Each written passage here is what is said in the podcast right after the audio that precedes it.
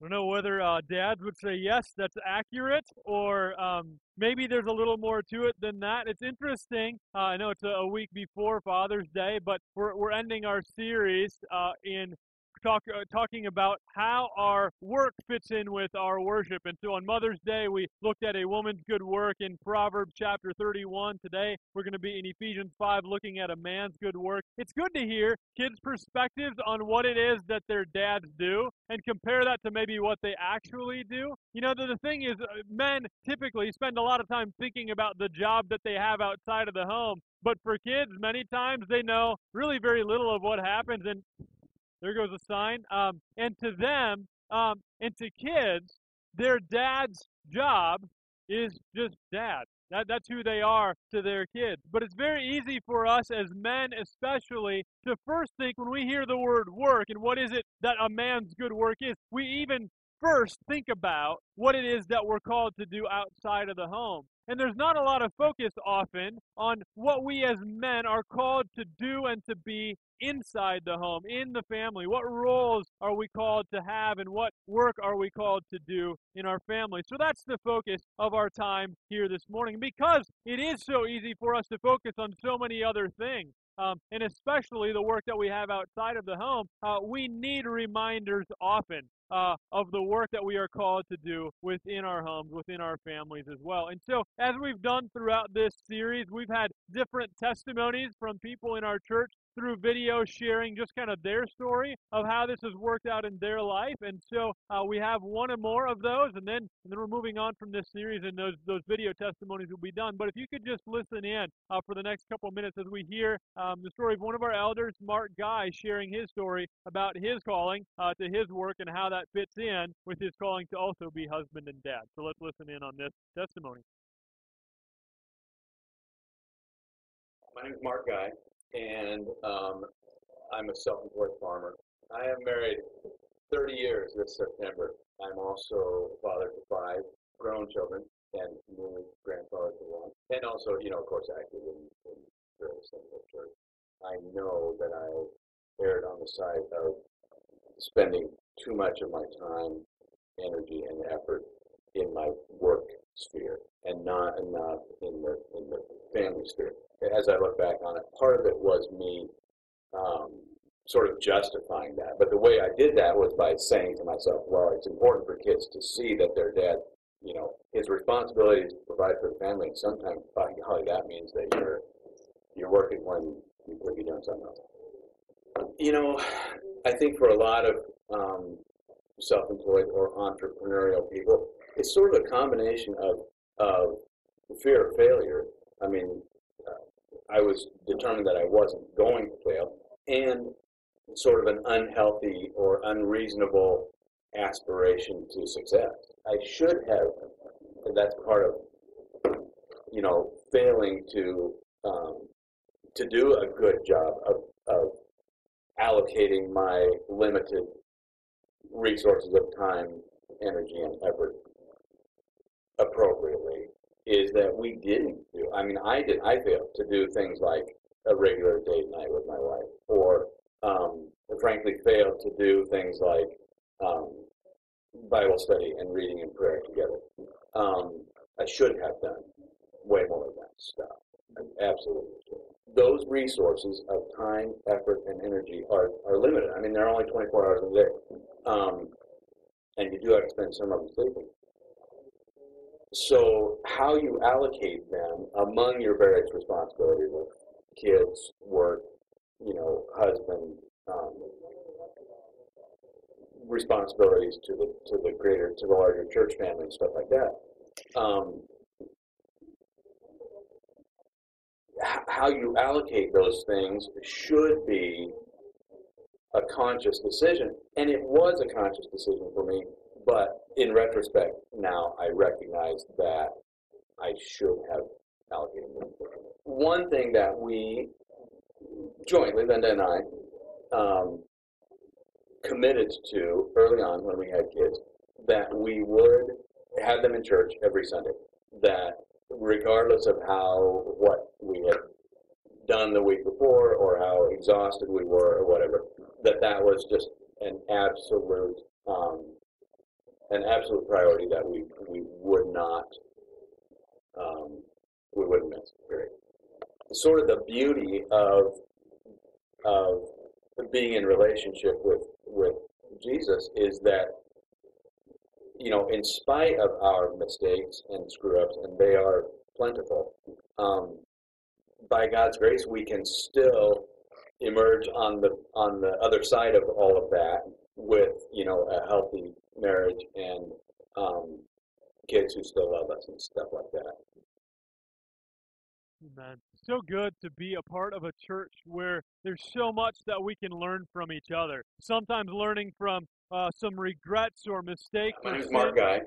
Well, hi, that's Mark Guy again. Um, so much though that we can learn, right? Uh, and and I'm so grateful that we can be a part of a body where hopefully you're engaging in relationship with each other, so that stories like this don't have to come through a video, but they can come as you're in relationship with each other. As maybe some some older men are talking to younger men, and older women talking to younger women, and just sharing life together. Um, so much that we can learn from each other. So thank you to all of you who through this series shared your testimony in one way or the other we uh, are going to focus this morning on a man's good work within the family, uh, within the home. Now, now you might feel like, well, that's kind of narrow. I mean, of all the different people here in the church, are you only talking to married men who have children today? And and I think married men who have children are going to hear almost everything coming right at them. But I also think if you're not a married man with children today, there are going to be a number of things because God's word is just like this. There's going to be a number of things that I think you'll find will apply specifically uh, to you as well. Um, and so let us,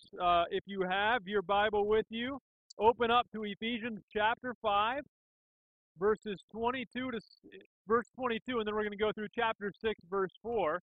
And our custom here as we read God's word is to stand up. And so if you're able to, would you stand as we read God's word?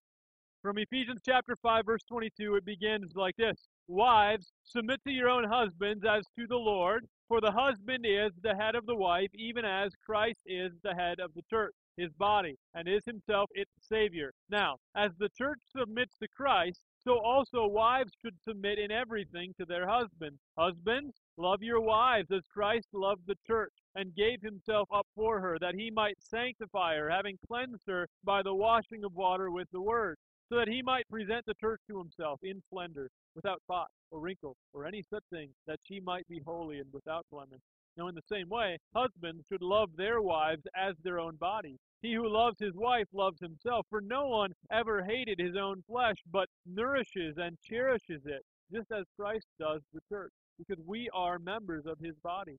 Therefore, a man shall leave his father and mother and hold fast to his wife, and the two shall become one flesh. This mystery is profound, and I am saying that it refers to Christ and the church. However, let each one of you love his wife as himself, and let the wife see that she respects her husband. Children, obey your parents in the Lord, for this is right.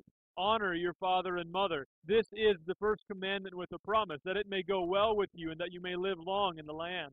Fathers, do not provoke your children to anger, but bring them up in the discipline and instruction of the Lord. Be seated. You notice in the bulletin, maybe maybe you didn't, but in the bulletin we do put a, a guide that will help you uh, to take some sermon notes. If that helps you remember things, there's also an application guide uh, that you can use to follow through with some things uh, throughout the week as well. So I encourage you to use that resource that's in your bulletin. You'll notice in that that the first point today is who husbands are. What does it mean to be the head? Um, that sounds, especially in our culture, that sounds somewhat wrong to some people to call somebody the head and to call somebody else to submit. That, that makes some people a bit uncomfortable. Maybe you become a little uncomfortable when you hear that language. If you looked at verses 22 through 24, there's certainly commands there to wives. So, those of you that are wives, go ahead, read those and hear those, study those. We're not going to spend a lot of time on that this morning, though, because the focus for this morning is a man's good work in his home. And so, really starting in verse 23, then it says this For the husband is the head of the wife. The husband is the head of the wife. Okay, so what is exactly that look like? What does it look like for the husband to be the head of the wife? We don't usually use that kind of terminology when we talk about marriage in our culture, or maybe even in a lot of things. So, what does it mean for the husband to be the head of the wife? Well, thankfully, Paul gives us an example. He says there's a model. Here's what it looks like for the husband to be the head of the wife. Look at what he says, verse 23. The husband is the head of the wife, even as Christ is the head of the church, his body, and is himself its Savior. So, if we want to understand what it looks like for the husband to be the head of the wife, we need to first understand what it looks like for Christ to be the head of the church, right? And so, what does it look like for Christ to be the head of the church? Well, that that word head carries with it the meaning of authority or leadership. Okay, so that's the first thing I want us to know. That in order to be the head of the church, that means Jesus is in a place of headship or leadership or authority over the church. And this is good for the church, that Jesus is our head. Jesus takes responsibility for the church. Ultimately, he does that when he is our Savior, right? That he takes on the responsibility of the sins of the church upon himself so that the church might be saved. That's how he saves his body, the church by giving himself up and taking responsibility for our sin. So, to be the head, Jesus is in a position of authority or leadership. He takes responsibility, and then he acts as the covenant head. Jesus' relationship with his church is a covenant relationship, and Jesus is the head of that covenant.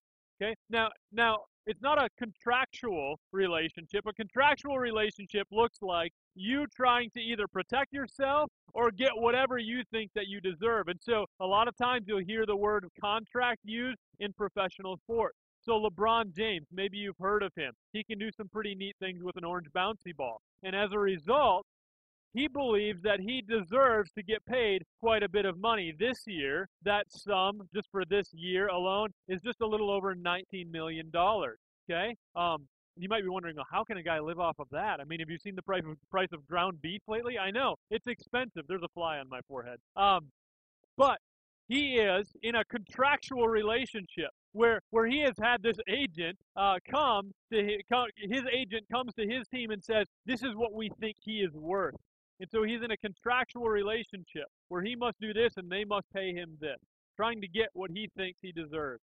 But in a covenant relationship, there is this mutualness. There is this, I am in this for the good of you. That doesn't really exist as much in a contract relationship. Jesus has authority over the church, takes responsibility for the church, and is in this relationship with the church for our good, but also for his good, both. Jesus exercises loving authority over the church. So, what does it mean for the husband to be the head of the wife? If that's what it means for Jesus to be the head of the church, what does it mean for the husband to be the head of the wife? It means, first of all, that men are in a position of leadership or authority, a leadership within the home. So, men, husband, you need to be asking yourself this if you're a husband, are you leading in your home? Are you leading? Or are you passive? Are you just the guy who goes and does his thing, does his work, and then comes home and flips on the TV or opens up the computer and expects to be served? That's not leadership. Are you actively leading your family, husbands, or are you kind of just letting life happen? Are you praying for and praying with your wife? Are you aware of her needs? Are you seeking to meet them? What it means to be the leader. Now, now some people can take a lot of men become really passive in their leadership. They're really not leaders at all. Men on the other side can also become very abusive in their leadership. That's also wrong. Okay? Called to be leaders in the home. Also, just as Jesus takes responsibility in the church, men are called to be the one. In, in, a, in a husband and wife relationship, men are to take responsibility when God came to Adam and Eve after they sinned in the garden. Remember, it was Eve that ate the fruit first. But you remember what God said when he came to the garden? He was looking for Adam because he had given the command and the warning not to eat from this certain tree to Adam before Eve was even created. And it was Adam's responsibility to care for his wife by, by sharing with her this command and warning from God and leading her in that way and taking responsibility. And he didn't. In fact, when God came, he started pointing fingers. God came to Adam and said, Where were you, Adam? And he says, Well, she made me do it. Right? He's not a man who takes responsibility. So we see it right off the bat at the beginning of Scripture in Genesis chapter 3. Men who shirk responsibility rather than take responsibility. What this means practically Husbands, you are to lead and protect and warn and feed and guide your family. You're to take responsibility when something's going wrong in your family, when, when your marriage is struggling, when you're having a hard time in parenting. You don't point your fingers at all sorts of other reasons. You take responsibility for that as the husband. That's what it looks like to be the head. And then it also means that you recognize marriage as a covenant. You need to be committed to the relationship, not just for your own good, but for ultimately the good of your wife and the glory of Jesus. Being the head is not about, men, being the head is not about you getting your way when you disagree. That it's just like this card you can pull when you have a disagreement, like, well, I'm the head, right? So I get my way. That's the way when when uh, the pastor did premarital counseling for Kirsten and I. That's the way he kind of described it. That well, being the head means if you can't agree on something, then Jeremy gets his way. Like, ah, I'm really not sure that that's what was intended here in Ephesians chapter 5. It seems more that the head is the one who steps up to be a leader, to take responsibility, and to commit yourself to your wife for her good. Not that you just use it as a card to get your way when you want to get your way. In fact, we learn more about that as we look at what the husband's role is. So that's who husbands are, the head. What what husbands do. We're called to love our wives. We're called to love our wives. Look at it looks like verses 25 to 33 are all about husbands because it starts out with the word husband. But verses 25 to 33 is really almost all about Jesus. But there are some things for husbands in there too. So here's a couple of the things that it says in that paragraph to husbands, and we need to hear this. Verse 25, it says this Husbands, love your wives. Husbands, love your wife. What does it mean to love your wife? We hear the word love, and love is something, a lot of things that we talk about in Scripture, we don't hear about them much in our culture. We hear about love a lot in our culture. But that doesn't mean that what we're hearing from our culture about love is right. In our culture, love has a lot to do with this like uncontrollable feeling that comes over you. So we have love at first sight. We have people falling in love and then and then deciding that they're not in love anymore. Because in our culture, love is primarily associated with a feeling. Now, love involves feeling. It certainly does. It must involve feeling, but it's so much bigger than that. So when Scripture says, husbands, love your wives, what does it mean when it says love?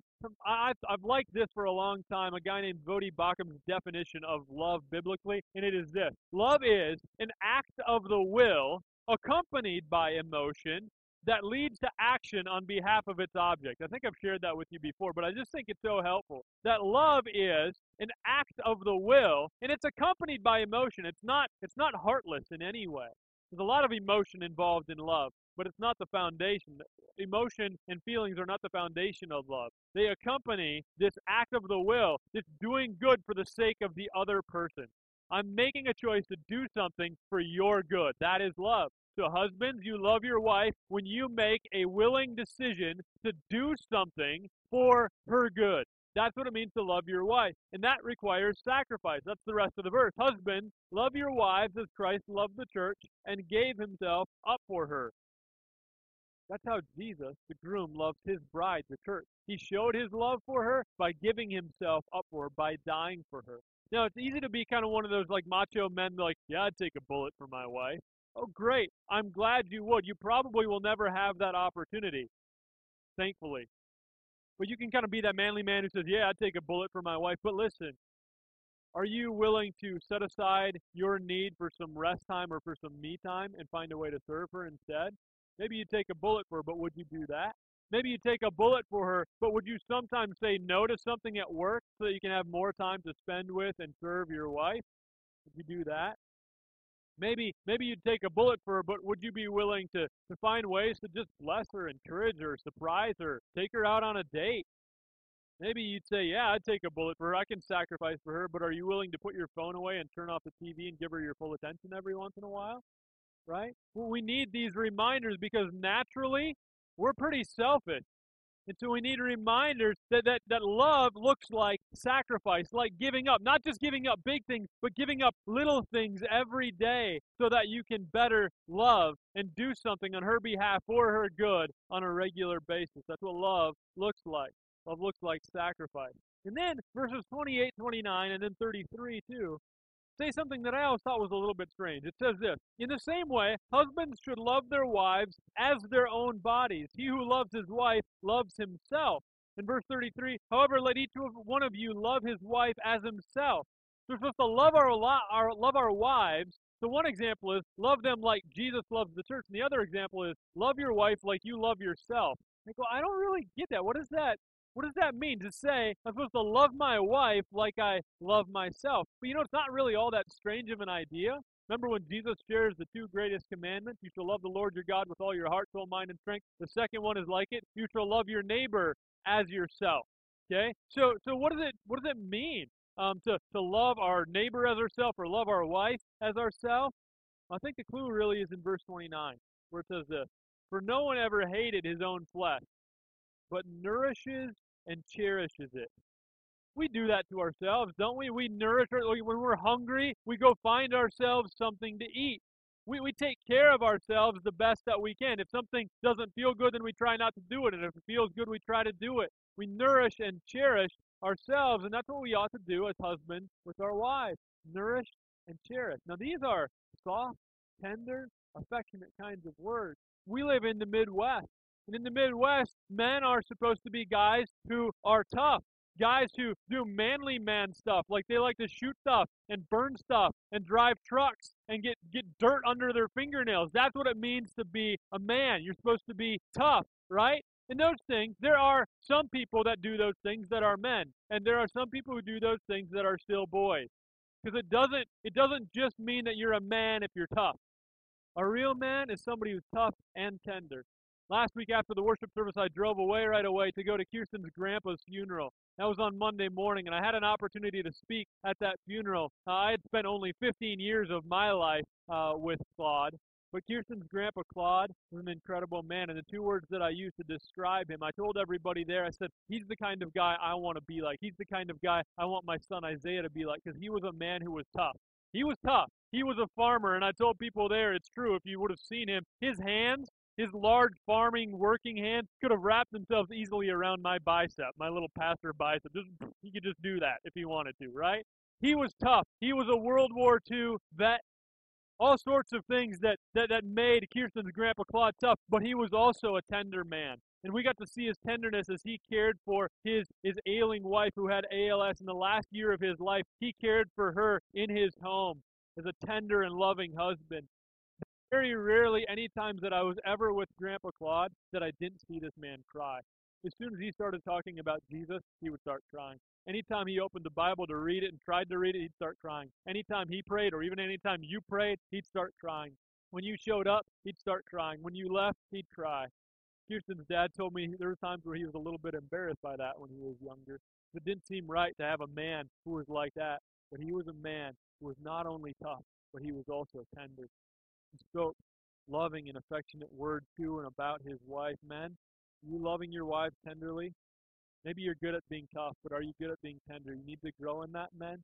Do you nourish and cherish your wife? we're called to do biblically. Verse 29 of chapter 5. Husbands are called to be the head, and as the head, called to love their wives. But for some of us who are husbands, God has also given us the call to be dads. We have this privilege and this responsibility to be called dad by somebody. Some for little kids, some for kids that are grown. So I want to look at actually chapter 6, verses 1 through 3. There's a lot of stuff there that's really good for kids. The kids, you're told to obey your parents. Kids, you're told to honor your father and mother. Are you doing that? That's hard to do. It's really hard to do. And you don't do it all the time. That's why Jesus came and he died on the cross for your sins, right? But I want to especially focus on verse 4. Verse 4 is another word to men. There's two commands in verse 4, really, for men, for, for dads in particular. Listen to these two commands. In, in Ephesians chapter 6, verse 4, it says, Fathers, do not provoke your children to anger. That's an interesting command. Fathers, do not provoke your children to anger. What does that what does that mean? See, as as dad, we have some level of authority, and there are ways that we can use that in a manipulative kind of way. I'm trying to think of uh, this week what are ways that I might provoke my kids to anger that maybe some other dads could relate to. Let me just throw out a couple. Dad, is your discipline too severe sometimes? Are you gentle and loving and restorative in your discipline? Are you the dad who very, very quickly and too easily can just kind of raise your voice and fly off the handle? It can cause kids and provoke kids to anger. Are you unpredictable, Dad? Your kids never know how you're going to react to things. That can provoke them to anger. Dad, if you abuse your kids in any way, to provoke them to anger or all sorts of other harmful things. If you're abusing your kids in any way, dad, you need to get help. Be the kind of dad who criticizes your kids more than you encourage them. This can provoke kids to anger. The kind of dad who pushes your kids too hard to succeed in things that really don't matter much anyway in the end. You ever humiliate your kids in public? I know you probably don't try to, but maybe you don't realize that, that when you make a joke, when you bring up an embarrassing thing, those kinds of things, those provoke your kids to anger. Do you ever listen to your kids? Really listen to them? Or you just tell them to shut your mouth and listen to you because you're the dad? That can provoke kids to anger. A lot of times, our the anger that comes out in kids, sometimes it's an outburst right then and there. A lot of times, it's this deep-seated anger and resentment that, that kind of eats away at your relationship throughout your life. Maybe you can, maybe you've got some even tough memories with your own father. Don't provoke your children to anger. That's kind of the negative command. And then there's a positive command here in verse 4. It says this Father, bring them up in the discipline and instruction of the Lord. Bring your kids up. It's telling you how, here's how you bring your kids up. A lot, a lot of resources in our world telling us how to bring our kids up. But here's what Scripture says. In Ephesians chapter 6, verse 4, it says, Fathers, bring your kids up in the discipline and instruction of the Lord. What does the discipline of the Lord mean? That's not just about punishment, that's a part of discipline. But discipline really refers to the way that you organize and structure life. Okay? So, how are you as a dad taking responsibility, leading your family? How are you organizing your family's life? Are you disciplined in some way as a family? Are you taking leadership in this? That means all sorts of different things. That means, dads, you ought to be teaching your kids how it is that they can responsibly consume media. Your kids are going to run into things that you don't think they're going to run into before you think they're going to run into them. So you probably need to have a conversation with your kids' dad yesterday about about the kinds of things that they're going to encounter if you have a computer in your house or if you have a television in your house or if they go to somebody's house who has one of those things, or if they go to a school with other kids, they're going to hear about things, and you need to, as a dad, be proactive in having conversations with your kids that you're maybe wondering if they're ready for yet. If you're not having it with them, somebody else probably is. Part of what it means to bring your kids up in the discipline and instruction of the Lord. Are you teaching your kids, dads, what it means to work?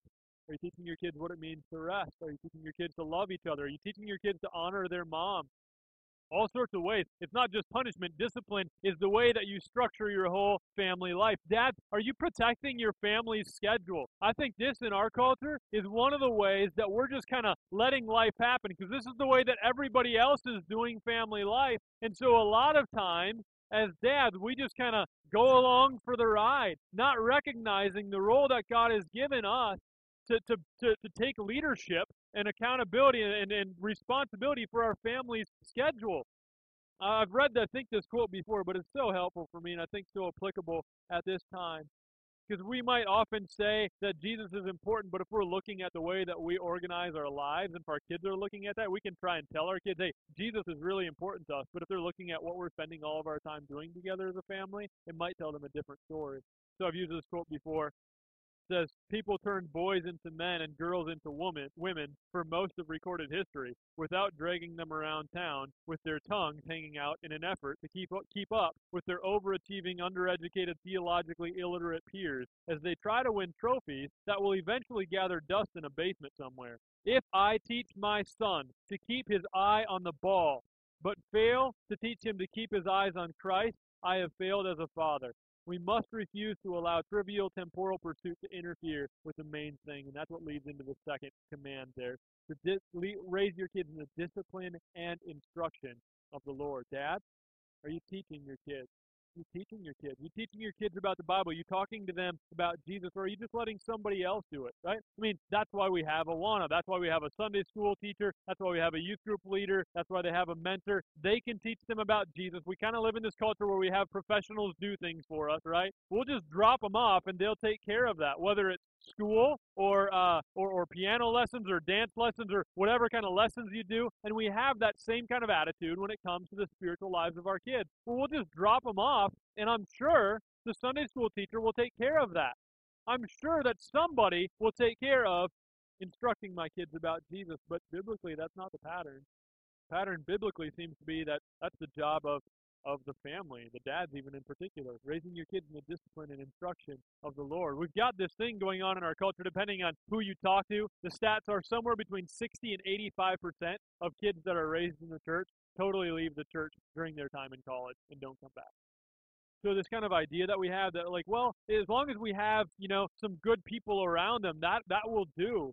I hope they hear enough about Jesus from it. They need to hear it from the people who are going to have the most impact on them in their lives, and that's from parents.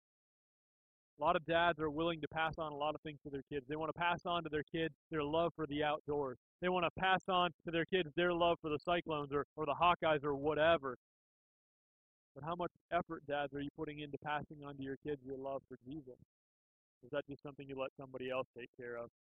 Deuteronomy chapter 6, verse 4. Ephesians 6, 4 and Deuteronomy 6, 4 can start in both places. That's a lot to just chew on for one week. That's all you're going to spend uh, in the Word this week. Those would be two great places to go. In Deuteronomy chapter 6, verse 4, it says this Hear, O Israel, the Lord our God, the Lord is one. You shall love the Lord your God with all your heart, with all your soul, and with all your might. And these words that I command you today shall be on your heart. That's where it starts, Dad. These words should be on your heart. And then you shall teach them diligently to your children, and shall talk of them when you sit in your house, and when you walk by the way, and when you lie down, and when you rise. You shall bind them as a sign on your hand, and they shall be as frontlets between your eyes. You shall write them on the doorpost of your house and on your gate. There has to be a time in which you, sometimes unintentionally, a lot of times unintentionally, stuff will just come up and you'll have as an opportunity, an opportunity to talk to your kids about Jesus, to instruct them biblically. All sorts of opportunities as you go through parenting to do that. But do you also block aside a time? This has been so helpful for us. We didn't do I didn't do this growing up with my family, but one of the practices that we have instituted in our family is we just have a regular time of what we call family work. You can call it devotion, call it whatever you want. But we get together as a family. Our goal, I mean, it's it's just not it's not over the top. We want it to be something realistic. With a seven, a four, and a two year old, we, we shoot for ten minutes a day, four times a week. Okay, um, and, and that's not that's not a biblical thing. That's just what our family does. But but you don't have to be seminary trained to do this. Okay, this this here's what this time looks like. We've got this devotional book that's taking us through the Bible. Been doing it almost a year now, and we're like in Exodus 20. Um, uh, but but we uh, we're just we're reading the Bible together, um, asking some questions to our kids to teach them in that way. We're praying and we're singing. That's what we're doing. It's really it's really pretty simple, um, but it's a it's an opportunity for me as a dad to have an intentional time of instructing my kids. I don't want them to just learn from their pastor. I don't trust their pastor, right? Um, so so I got to teach them at home too. Dads, don't provoke your kids to anger. Raise them in the discipline and instruction of the Lord. Love you. There's so much. Man, you know what I really don't like to do very often? I don't like to do these you ought to sermons. But sometimes we need to hear a you ought to sermon, don't we? I really like to just talk a lot about Jesus and what he's already done. I don't like to just kind of weigh you down with, well, you should be doing this and you should be doing that. But sometimes in Scripture, we get some, you should be doing this and you should be doing that. So we need to hear that. You know what I love about Scripture? Almost always mixed in with all this, you should be doing this and you should be doing that, with a lot of talk about what Jesus has already done. We're not going to take a lot of time to go over this. You could spend a lot of time just this week on your own in this, but I just want to point out, because I can't not point out, that verses 25 to 33 are mostly about Jesus and what he's done. So you might be feeling as a as a husband or as a dad or maybe as a young man who's going to be a future husband and dad, you might feel the weight like, "Oh boy, I don't know if I'm doing I'm not you're not. You're not doing this. I'm not doing this well enough. I know that. But the hope that we have as a church is not in us doing things better, but it's in what Jesus has already done. And so if you looked at verses 22 to 33, we could just list those off. That's all I'm really going to take time to do here as we close is just list a few of these things off. As we close this series on worship, how it is that, that, that Jesus is eternally worthy of our worship. 24 hours a day, seven days a week, always worthy of our worship. We spend a lot of our time working. Why is it that Jesus is worthy of our worship in all things at all times? And one of the reasons is, a number of the reasons are laid out right here. Who is Jesus and what does Jesus do? Verses 22 or 25 and following. We learn in verse 23 that Jesus is the head of the church. We've already talked about that, right? I'm not the head of this church. Jerry Hitch is the chairman of the elders. He is not the head of this church. Jesus is the head of the church universal and local churches as well. We submit ourselves to him and to his leadership. Jesus is the head of the church. What else does Jesus do? Verse 25 Jesus Christ loved the church, and what did he do? Because he loved us, he gave himself up for us. Verse 26 and 27 talks about Jesus, here's what it says, that he might sanctify her. Jesus purifies, makes us holy, so that he might present the church to himself in splendor, without spot or wrinkle or any such thing, that she might be holy and without blemish. Jesus is at work in his church, making us more and more like him, sanctifying us. Praise God for the work of Jesus amongst his people in his church. Jesus nourishes and cherishes the church. Verse 29 talks about that. No one ever hated his own flesh, but nourishes and cherishes it just as Christ does the church. Praise God that we have a Jesus who, who nourishes and cherishes us. That soft, tender, affectionate kind of language. And then verse 31 says, Therefore a man shall leave his father and mother and hold fast to his wife, and the two shall become one flesh. That's a quote right out of Genesis. That's about marriage originally, but Jesus is applying it to his relationship with the church. It says in verse 32, This mystery is profound, and I am saying that it refers to Christ and the church. Right? That that somehow, I don't totally get it yet, but somehow we as sinful people who are redeemed, who are adopted, who are brought into this new family, who are made a part of the body of Christ, that, that Jesus, our groom, is, is reconciling us to himself. That's what we talked about last week. He's reconciling us to himself, and we have union with him. The two have become one flesh. We are called the body of Christ. Do we deserve that? No, by no means. Hallelujah. What a Savior we have. My whole goal in this series has been that we as a church might be encouraged to see our work from a biblical perspective, so that we might worship Jesus through it, and He is so worthy of it. He is the head of the church, and we rejoice. He is our foundation. Uh, I'm just going to close, actually, uh, by reading a couple of verses out of an old hymnal. Um, and uh, a hymn that maybe some of you know or remember called The Church's One Foundation. Listen to these words about the relationship between Jesus and his church. The church's one foundation is Jesus Christ our Lord. She is his new creation by water and the word. From heaven he came and sought her. He pursued to be his holy bride. With his own blood he bought her, and for her life he died. This is good news. Yet she on earth hath union with God the three in one, and mystic sweet communion with those whose rest is won.